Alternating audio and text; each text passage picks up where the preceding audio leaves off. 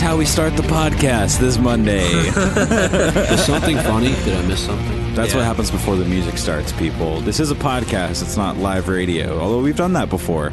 Yes, yes, We once did. before. It was a long time ago. And we have very many fond memories here on Game of Owns. Fond memories are all that shall and will exist uh, for that show. But hey, we gave it a try, and you know what? I think we really outdid ourselves with the live show. But uh, we actually, as a group, have a surprise for you all. Unless you follow us on Twitter, in which case it's not a surprise at all. I love It was surprises. Tell sort of a riddle, we, we were of, pretty, but not. we were pretty layman's about it. well, Eric set it up so well that uh, I, I'm I'm not quite sure how to follow that that kind of introduction, but I'll do it anyway. Just remember, it's important to breathe. Yeah, And So- the truth, truth will out. he's still trying to talk over me. You never announce you come. You know, maybe if you had bells on your hat, on your helm, Sam, I could tell when you were coming in. I'm not Patchface, so I don't wear bells. We don't know who that is yet because he was never in the show. That's right, but I was. oh, and that's still very am. true, Sam. I'm going to introduce this. It's very exciting. We're going to be reading one of my favorite books, A Clash of Kings, starting now. All right, everybody, pull out your books, grab your spectacles and reading glasses, and if you still think that you don't need them, take a look at the words on screen. How was it? blurry. Was that a good know, Sam. intro? It was a great intro, Sam. Thank you. It was great. If it's Thank blurry, you, Zach. Eric, no problem. Go fuck yourself. Okay, is he gone? I can never tell because these that doesn't wear bells. So is he just lingering? Is he waiting to say something again over top of me? Because you know that that really pisses me off. oh, this one talks about speaking over other people. I was people. trying to make some really run of the mill joke about blurry text and needing reading glasses, but there's no need to do that because you have Game of Owns by your side. That's us. And we're revisiting something that we did last year when the show began after the second season, which we did cover at the beginning of the show. And we had this huge months long period of time to mix and mingle with you guys in a form of our show that some of you may not be familiar with yet. Boys, let's say we tell them. I am excited. I am very, very, very pleased and excited and thrilled for the off season. The off season, in a way, for the Game of Thrones HBO show is more like an on season for our ability to read and get into the books. Uh, of course, uh, Song of Ice and Fire, George R. R. Martin. And this is why I'm so excited because for today's episode, we read the prologue, which is a good deal longer than most of the chapters. If actually, it's just it's so long, but also so wonderful. And this is the essentially making progress in the show in the series allows us to read further. Um, we certainly don't want to read to the point where we're learning a whole lot about what happens next, but the books are so much fuller, and we find this with with with many things in the literary world. Um, the books are meant, you know, to be enjoyed, and they're quite enjoyable of their own and that's why we like to get into them and also talk about them. It's still it's like breathing new life for for just the TV viewers and uh, getting more sides to all the characters that we know and love watching on TV, um, but through the book and how they were originally meant to be conceived. Yeah, and it's pretty cool for those of you that are show viewers and haven't quite jumped into the books. Uh, we've gotten emails, we've gotten comments, we've gotten reviews even over the past year that coincided with our read along of the first book last year. And just filled with people saying, I wasn't going to read it. Now I knew I had friends to read it with, meaning us, so I'm going to read it. We actually just got one recently. It's really fun to be able to be a part of this sort of global reread of the second book that we're going to be pushing forward. So today, like Eric said, we're going to be talking about the prologue, let you guys get ready.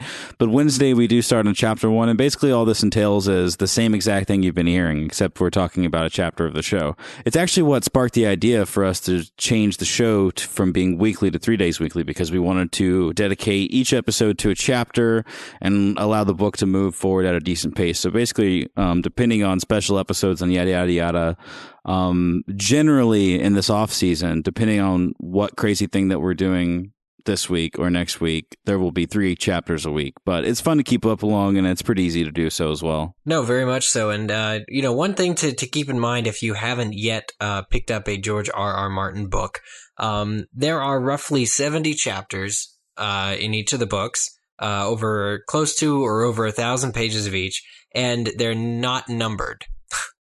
So it may throw Well, the- you off a little bit. the pages are numbered. The Uh, the- well, okay, the pages are numbered. The chapters are not numbered. Right. Um, and and so it's basically each chapter is a different point of view. The prologue uh, is is simply that it is a prologue. It's it's you can I guess it can be said to be from Maester Cressen's point of view, but um, you know it's just kind of a, a lead into the book. But you know some people get a little thrown off by the fact that there's you know no chapter numbers or anything like that. So we're gonna try and make it as clear as possible what chapter we are on. Um, there are web uh, there's well, there's one web link uh, in particular that I'm thinking of on a wiki of Ice and Fire, where it basically numbers the chapters and then numbers them based on who, how many per- times that person's had a point of view or something like that. So we'll kind of point you to that link as we go along and make sure that uh, everybody's on the same page, literally, because Mhm. um, you know, across versions and, and chapters and everything, it can be a little confusing. Um, but it, it's not very difficult to find the prologue for A Clash of Kings. Uh, what a wonderful prologue it is because isn't it on the very first page? It is. Well, there's a few pages before. Yeah, Depending on what copy you get. Yes, George, yes. George says in the front, I forget who the name is, but for the sharing of lots of meat and mead. And I was like, yes. so this is great because if some of you haven't quite thought about jumping into the book yet, this is a fun time to do it because you're doing it at a decent pace. You're doing basically three chapters a week, barring special episodes. So we can all do it. It's just a little bit of stuff and it's fun. Yeah, and all we're trying to do really is present the views and opinions for for what two of us are, you know, the first time reading this book, but we've we've seen the TV series. We know, you know, generally the characters, how stuff goes down, but this is our perspective reading the books, and it's an enlightening experience. And Micah, who has already read this book, I'm sure you're just as excited to be getting back into them. Yeah, definitely. I think that it's always good to reread and to realize what you've forgotten uh, because in books that are this massive, there are definitely pieces of information that can be forgotten. And having spent so much time now with the HBO series, you, you tend to take that for being the gospel and you don't necessarily you know have every single thing that has happened in the book committed to memory to say oh they didn't include that oh they didn't include that but when you go back and you reread you forget how much is actually in the text and how much detail is given and how many scenes there are that just can't make it from a timing standpoint to uh, the television screen. So I'm really looking forward to this reread. I enjoyed the prologue. One thing to mention about the prologue is if it's any indication, now we've had two books, right, that have started off with somebody, if not multiple people, dying. So it's not good to be included in the prologue. I was gonna uh, say that was the point of view character. but uh, yeah, no, that's I, I suppose that's quite true. Prologue doesn't bode well. Yes, death. It happens. Some books it happens more often. Um, but what I did not expect out of the prologue, and this, you know, again, if this is the last, my kind of my last effort to sell this to people who might not want to read, in this prologue for Clash of Kings, you get the backstory of Stannis, a lot of stuff about Dragonstone. You meet Shireen. You meet Selyse. I mean, hello, this is the middle of season three introductory characters being introduced the beginning of book two. We do love these books. This is the second book. And for those of you that have been with us since the very beginning of this podcast, you will know that we took a long, arduous caravan wagon flagon driven salt cured meat. I don't know journey through the first book. Last year we completed it. It was fun. Many of you read along with us and we are none but more excited to be doing this again with everyone. So the off season as eric so eloquently stated earlier i, I literally almost busted out laughing when you said it. It's Thank like well, welcome to the on season everybody. Where Well, we get to talk about me, game of thrones. You know this. I mean, we can't read during the during the season, Yeah, and yeah. you know we can't read ahead either. We've chosen not to. I well, say. even during this off the on season, excuse me, we can't read at a normal pace. We're reading, you know, pieces pieces as the show comes out. So join us on this journey as a show that we take together and see how it plays out because it should be interesting. So, do you guys think Patchface is possessed by the Red God? I don't.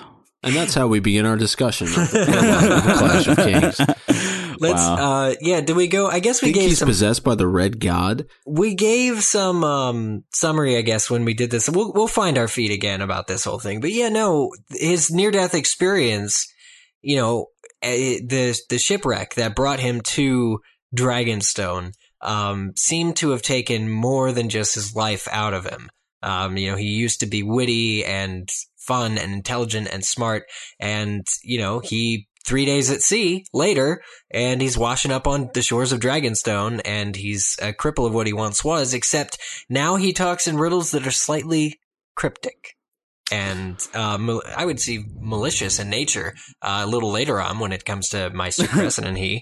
So I'm thinking that he had some kind of experience at the bottom of the ocean, and uh, he might be possessed. I thought he got molested by a mermaid. right. Uh, what was it he exchanged for for his seed? Oh, his life. That's a theory. yeah, a theory. There's Right. gossip going around Dragonstone that Patchface traded away some of his seed, that's his sperm, for a life. Because apparently he spent three days at the bottom of the ocean. And you know, throughout this chapter, he was given those little, oh, in the water, like you fall up. You know what I mean? Like, Yeah. uh, and then later on, there's, there's, there's more teases basically about the death at the bottom of the ocean. And this is cool to learn this about Patchface, even in this prologue, because if you guys remember with our episode with Brian, I mean, Br- uh, Micah, you knew a whole lot about this person, but Eric and I had never heard of him. So when No. like, you left Patchface out of it, it's like, oh, well, here we go. Now we know he's cool. I wish he would have been in it now. No, I can I can see immediately why they cut it. Well, no, I can't see. I can see in my mind's eye why they would cut him out. He's got patched tattoos, red and green, all over his body from Sounds his like slaving Pokemon. years. Yeah, he would just look really ugly. It would be it would be like Darth Maul on Game of Thrones. Essentially, and it would uh, that would that would take people completely out of it. Not to mention he speaks in riddles, which can be only annoying um, unless unless you're Yoda. Let's face it.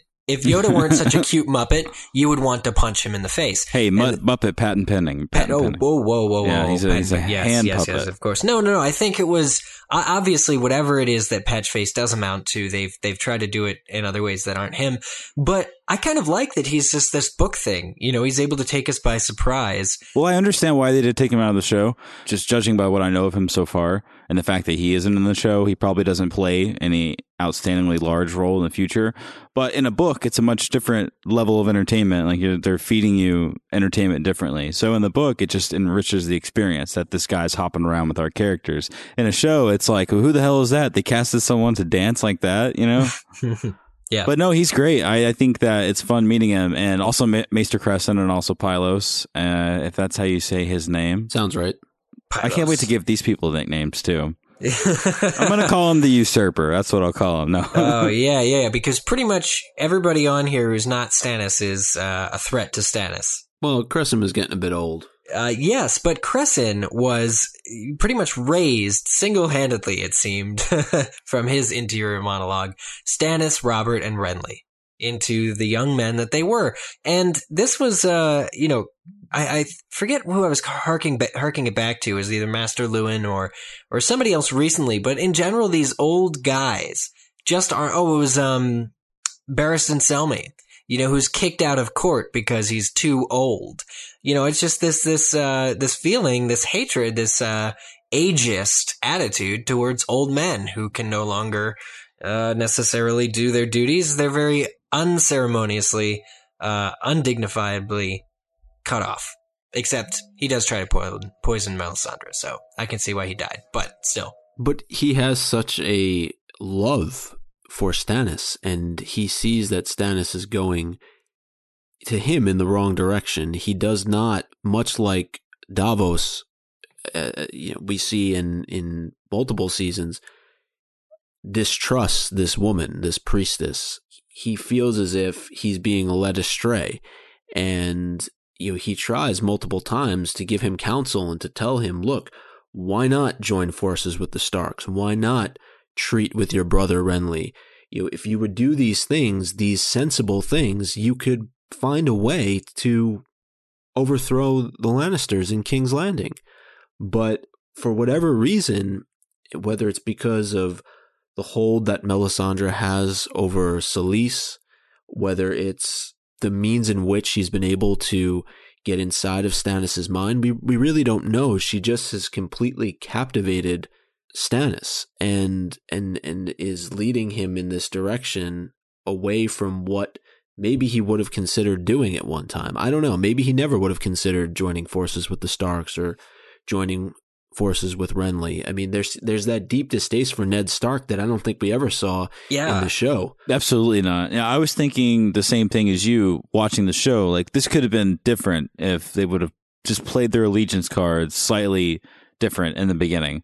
But you know, reading the book and learning a little bit more about Stannis' thoughts toward the entire matter and his resolve, I don't think that would have worked at all. Well, no, I mean, Stannis is, uh, I, I guess we can call him a whiner. I mean, he is whining openly. It is to Ma- my, uh, Maester Cressen, who obviously knows him all his life. But, you know, he talks about how basically Robert treated Ned like a brother instead of him like a brother. And Stannis feels gypped, you know, in the line of succession. Renly got the nice place to hold.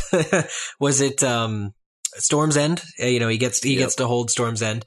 So, you know, I, I just think Stannis really feels left out. He's letting though these these these women get to him, and Selyse, uh, especially, is the one who comes up to him and says, "What you're gonna beg Ned Stark and Lysa Arryn? You're gonna you're gonna beg to these people? You're gonna grovel?" And really sinks in that that he is the master of his own destiny, and and I guess if you tell that to a man who feels you know, like he's been mistreated for long enough, he'll start believing it. And, you know, this is just kind of the thing. This is what the, the waves on the shore do to you, you know, against stone is, is it kind of saps the, the fun out of everything. I didn't see this coming as far as Selyse is concerned. I would have thought the introduction of the wife of such a hard, stoic man would have been maybe soft, like the one that we saw in the television show.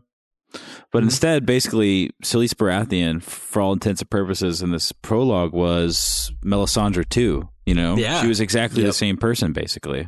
And and I think that's why you know when we had Brian on, he mentioned the fact that they waited to introduce her because they felt like they wanted to get Melisandre established as a character, and by bringing in Selyse, it was kind of having the same person on screen at the same time. To your point, Zach, I think that it may have been a little bit too much of this red god to to stomach at one time.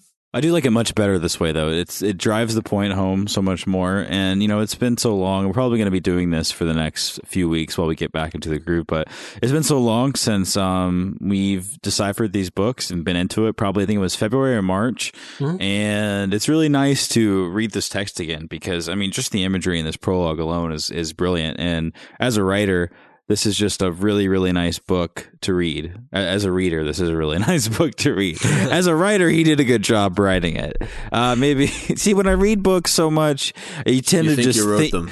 well no you think better. You think better than you speak. But if you're watching shows a lot i don't know. None of that makes any sense. Nobody listen to anything i'm saying at all. Just continue. Well, I'll go. I found it uh, extra shocking to be reading this particular prologue following the season three finale because I kept comparing Maester Cressen's rise and fall to that of Davos.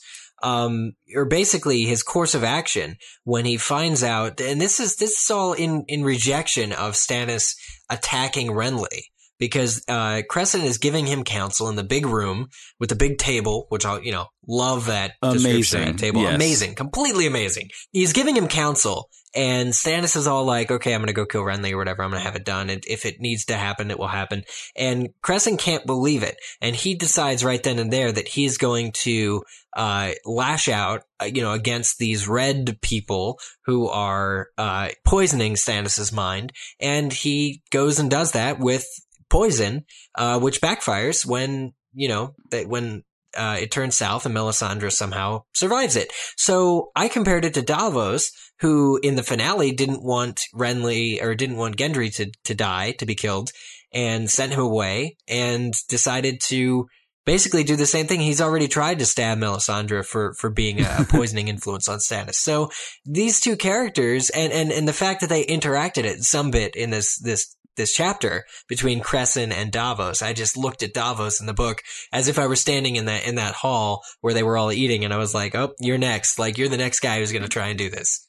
Um, you just don't know it yet. It's an interesting point, and uh, you know, I, I'm trying to think back to the very beginning of season two when it aired on HBO, and I know that they did it a little bit differently. They had that scene taking place out on the beach where Stannis pulls the sword uh, out and it's on fire and it's this big deal, and you see Cressen and and Davos kind of standing on by the wayside, and then it eventually moves into more of the scene that we see in this prologue. But I found it these people that are very close to Stannis, Davos, Cressen, have tried to tell him that this woman is what's the phrase again, Eric? Crazier than a shithouse rat. there exactly. you go.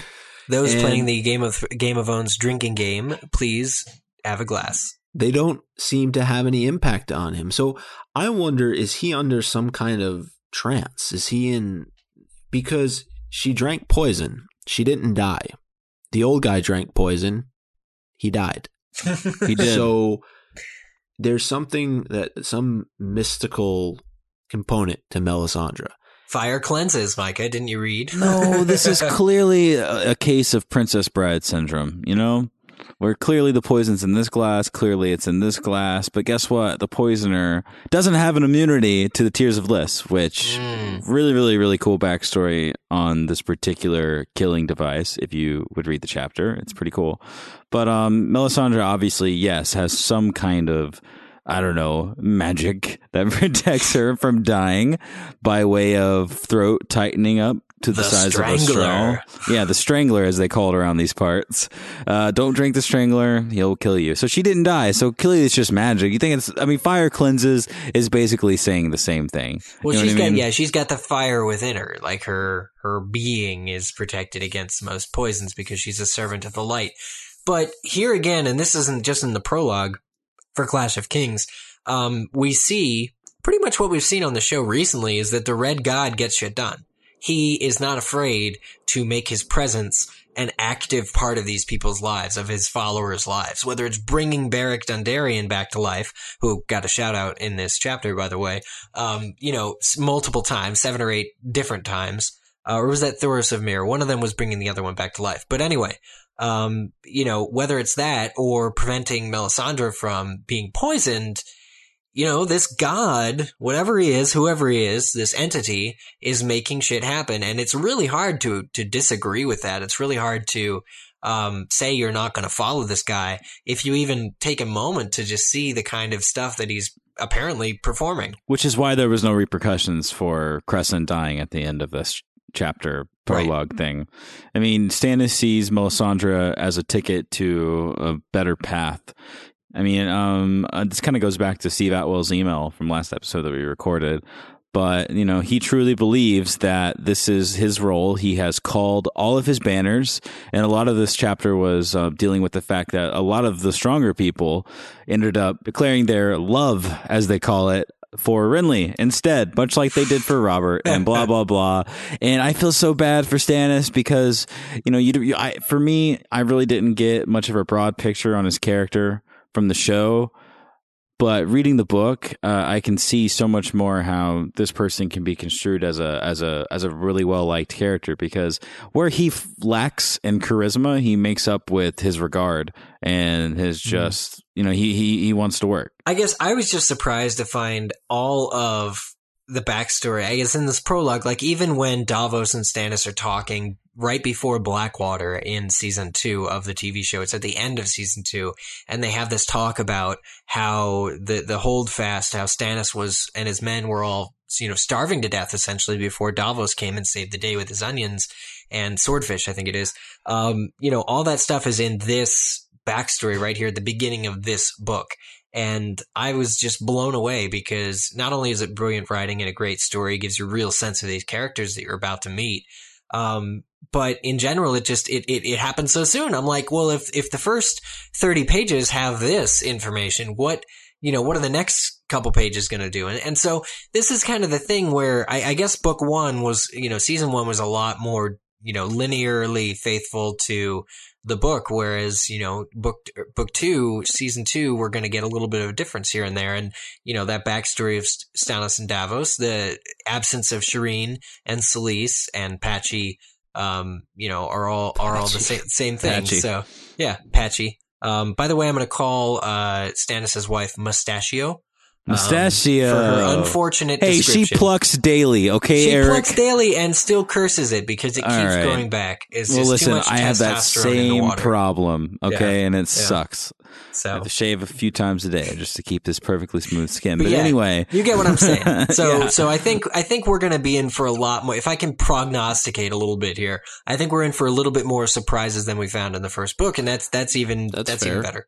Ah, I'm looking fair. forward to it. Yeah, no, it's going to be cool. I hate to bring this up randomly, but um, I did think it was brilliant in this prologue when Davos was first introduced, knowing, and I know that he's a, a point of view character, but it was interesting to get a juxtaposed look and outside perspective on who we are, who we will now look through the eyes of when Maester Cressen was having his internal dialogue as Davos walked up and they explained basically his entire history. And it's cool reading it in the book because you get to really, really learn that he wasn't just a smuggler, but he was the best smuggler in the Seven Kingdoms. Like he was a badass. And when Stannis knighted him, you know, now he, he chose a name, Seaworth, and he picked out his own banner and stuff. And I'm thinking like, oh God, you know, like old time graphic designers, like, well, do you want the gray field with the boat? He's like, yeah, but can you put an onion on the sail? Like, it's cool.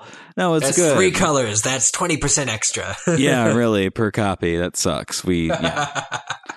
But no, it's great, and I'm really excited to get back into the books. And um, this went a lot like the beginning of the first episode in the second season. You know, with with minor changes, changes obviously because that's how it goes. And I like how this book opens up on Dragonstone.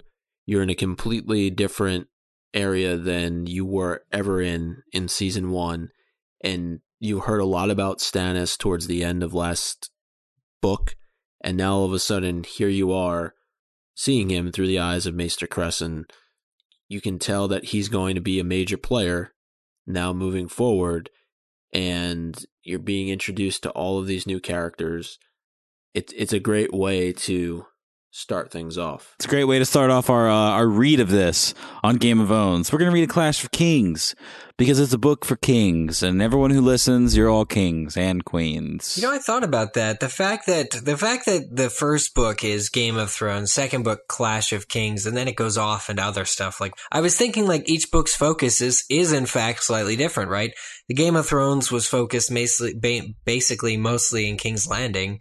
The Clash of Kings, you know, knowing what I do from season two that it ends with Blackwater is really uh just a, a, a coming together for all of the would be potentials to the throne um, you know, but but who these kings are. Like we met Stannis in the darn prologue.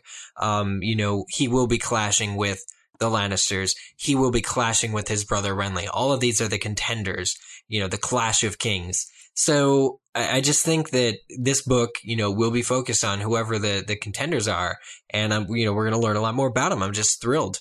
Kind of like how the first book started off north of the wall and we got to see some scary people covered in snow or that looked like snow or that smelled like snow or that was as cold as snow. Something like snow. All it's I can think of is yellow snow right now. That's yeah from south park the video game. It, it was a lot like that in this intro where it was taken out of context but um it's going to be in context later. And i think that that is going to be an interesting thing to move forward through. Our next chapter is I just turned the page to take a look. I haven't read any of it yet, but the book literally goes right into Arya. Just boom.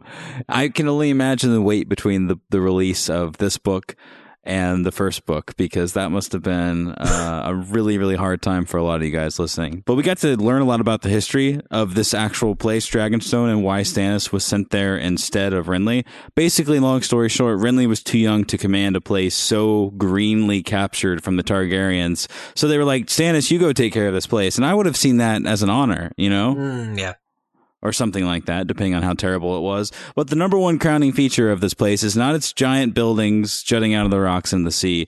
It's actually this giant 50 foot table that is, Oh. that is, that is carved into an exact replica of Westeros, which I would like to have inside of my home, please. I would like that as well. They got a better home and garden. Better get to uh, you know the Game of Thrones uh, copyrights and start selling uh, or manufacturing these tables. I'm telling you, maybe like a less less to scale, like half scale, quarter scale. I'm just wondering where you buy your tables, Eric. oh, Pier Pier Pier One Imports. Then Oh, I better see. better get Kohl's. to the, the the rights. Coles. I buy my tables at Coles. yeah. That's where Stannis buys his slacks. You know it is. So I'm always in the market for a new table, though. You can never have too many tables. Yeah, well, I know what Micah's own of this chapter is going to be. It's going to be those gargoyles that he wanted to put in there, uh, owning the table that you just mentioned as being cool. Um, but I agree, man. The table was awesome. The fact that it's uh, basically they said what the, there's only one chair. It's it's uh, up to 50 feet long, four feet wide at some points, and 25 feet wide at others. Shaped just like Westeros. The chair is where the Dragonstone is, and all the areas are painted. It's a big strategy map.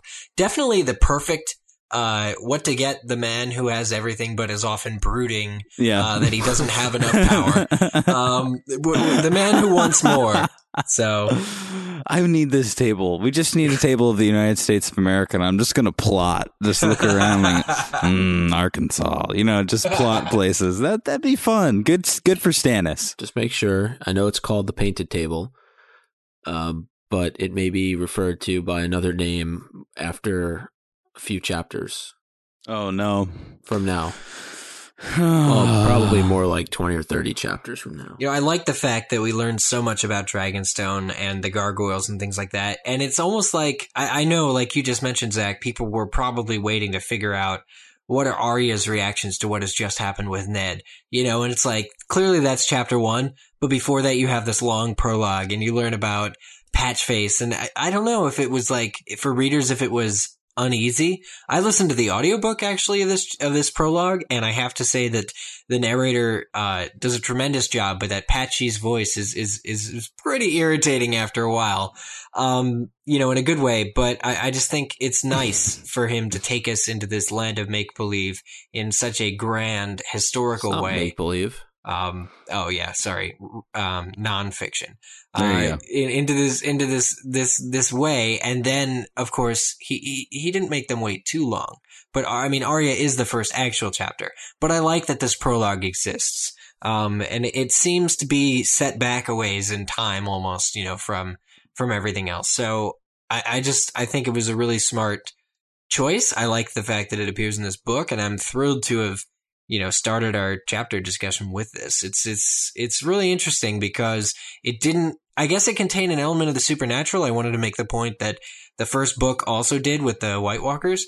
Um, you know, and this is obviously a different kind of magic. So I just wonder if that tradition will follow suit in book three. It's definitely interesting to begin people off with slightly suspension of disbelief because we don't really know what's going on with Melisandre if you haven't watched the show. So, uh, putting myself in the shoes of someone in the past reading this book for the first time, spoilers excluded. Damn, this is a good book. Damn. oh God. Well, I guess Eric's own of the episode then would be the prologue itself. Jokes excluded. Um, I'm gonna have to say, uh, you know, un- unfortunately, um, the was it was the Strangler uh, owned um, Cressen, his own his own tools against him. So unfortunately, um, also th- the fact that the Strangler is cured so delicately and crafted so carefully. I thought that was really awesome to read about how it um, begins as a plant and eventually crystallizes. I was blown away um, by all that information. So I, I would say my own goes to the Strangler. And that's how babies are made, Eric. There you go. um, I'm going to give my own of the episode to a one Mr. Patchface for being the fool of the royal court now, as the king of Westeros resides, and you ran into and toppled over and basically almost rebroke the hip of his maester at the time, who wasn't quite yet fired. And everyone just laughed and continued to tell more jokes, and no one got in trouble. So good on you, Patchface, for not being executed. Well, I'm going to give my own of the prologue to the White Raven for Ooh. letting Oh. everybody know that winter is coming. Mm. Pretty bird. you got a unique perspective from Maester Cressen when he was talking about the fact that you know summer was coming to a close and you know it's a little bit of backstory. We we touched on the fact that we get a lot of backstory in this prologue, but you know that when white ravens are sent out from Oldtown, that that means that summer's over and the winter is ahead, and it's uh it's just that little bit of information that doesn't necessarily need to be in there, but it's in there. We'll couple that with the comet streaking across the sky, a large tail of red. Oh gosh. With all of these people prophesizing, and that's what we've heard all last book as well. So starting off the second book with the bang, hey guys, there's a murder, there's a poison, there's a lady we don't like, winter is still coming. Basically, it's what it's all saying. That's pretty cool. Right.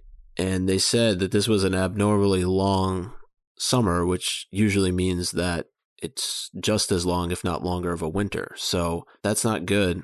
I just thought that it was cool how, despite the fact that here we are on Dragonstone in a new place, Zach mentioned the comet, the fact that we had poison, we had magic, we had murder, that's still deeply rooted within this prologue is exactly what we got in the first prologue that winter is coming and that this huge threat is still out there and it it ties back into you know sort of the end of season 3 with the real war now being made apparent to Stannis as well as the other kings that are still alive and I think that that's the overarching theme. It's that phrase that people just can't get enough of saying. They say it over and over and over again, but when's lunch?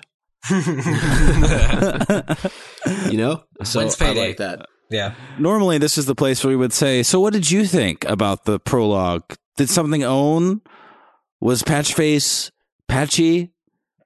Was Stannis Stanny? Well, if they were either of those things, you could have told us on Twitter or Facebook or email. But unfortunately, we didn't give you any warning that this prologue was coming. This is, in fact, your first and only time away from owns. You have a free pass for the next few days to enjoy, to get yourself accustomed to this new book read, and just prepare your bodies because uh, it'll it'll start on Wednesday. And we will be ready for them. It has begun. I thought of Shang Tsung. from Mortal Kombat. Your soul is mine. Your soul is mine. So if you guys are to search uh, in iTunes for, if you just type in prologue in the store, you may come across a musical track by John Williams called Prologue from the Hook soundtrack. And all this day, when I wasn't listening to the audiobook of Prologue, I was listening to this track,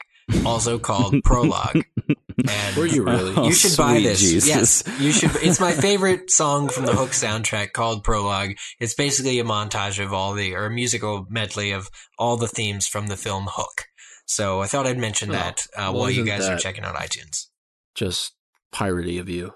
hmm Arr. Well, speaking of iTunes, it's uh, also a place where you can go and find Game of Owns. You can subscribe to us there, uh, which we would uh, greatly appreciate. You can also leave a nice little customer review, uh, Hmm. as well as a uh, one, two, three, four, five star That's five. review. Uh, So at least now the listeners know I can count as high as five. mm-hmm. You can leave one along the lines of Princess Una, who says, Nice to have something in between the seasons. Keep up the good work. Micah, you rock. Thank you very much, Princess Una. Does it feel weird reading praise about yourself? Yeah, usually it's about Selena. um, Yeah. and, and her sexy voice, but hmm uh, I'm not uh, coming across those right now. I'm sure they're in here still. Um, and I'm sure now that I mentioned that, people will send in more. Yes. Another one here from Since It's June by CSC Saw. Let me rate again. This is the best Game of Thrones podcast out there. The hosts are hilarious and are great together. I can honestly say I'm not sure who my favorite host is. Is it Selena with her awesome accent? See, I told you it was going to be here somewhere. There it is. Or Eric with his perfect transitions. There you Oh, go, Eric. Eric. Ooh, so Or Or generous. perhaps, perhaps Zach when it gets a little awkward off topic and he says, "This is a podcast, everybody." I don't know what you speak Zach, of. you've been found out. Oh God. Maybe Micah with his rate and review threats, or Or Sam Oh, I see. Okay, never mind. Whoa. Whoa, you left Sam out? CSC saw. Okay, never mind. I've decided it's probably Sam. And then she wraps up by saying, Just kidding, love you all, Cynthia. So thank you, Cynthia. Cynthia, you can officially have my heart in a tender wooden box. It's yours. If you can uh, find it, I left it in the iTunes review section. And uh, one final review here to read from Jamie Lannister's regards. Title I Would Pay the Iron Price. I'm a simple man with simple tastes. Podcasts are naught but trifles to me, unworthy of my time. But Game of Owns has won my heart. Listening to these fine people tease and jest and analyze Game of Thrones is now one of the highlights of my week. Kudos to you, young podcasters, and may the Lord of Light protect you. Oh, well. May the Lord One of Light protect one. you. Listeners found this review helpful. There you go. There you go. You see, kind people exist in the world, and they exist uh, in the listenership of this show, right? Kind and smart and beautiful souls that we saw on the live stream. Listen, I'm only saying all these nice things to you guys because it's the on season, and the on season just we have to really band together and be friends. You know what I'm saying? There's there's no show on Hollywood. All of your friends that aren't always into the show, all of your friends that don't really know what Game of Thrones is until it's time for the show to be on, and then all of a sudden they're like, "Yeah, that Game of Thrones show, it's great. I love Tyrion. He's great on that show."